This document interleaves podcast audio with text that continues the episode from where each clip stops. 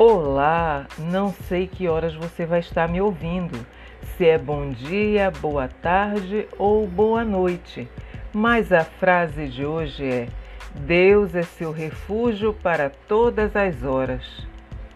Salmos 27, versículo 1 diz: O Senhor é a minha luz e a minha salvação. De quem terei temor? O Senhor é o meu forte refúgio de quem terei medo? Perder alguém que amamos é doloroso, principalmente quando pensamos que a despedida é para sempre.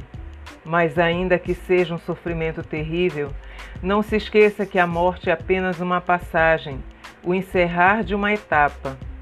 Jesus disse que quem acredita nele, ainda que morra, viverá. João capítulo 11, versículos 25 e 26.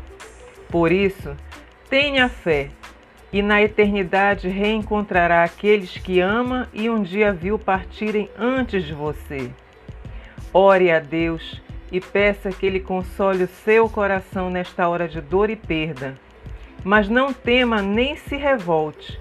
Confie no Senhor e na Sua vontade, pois Ele é o seu maior aliado, seu refúgio de todas as horas e único que nunca abandonará você.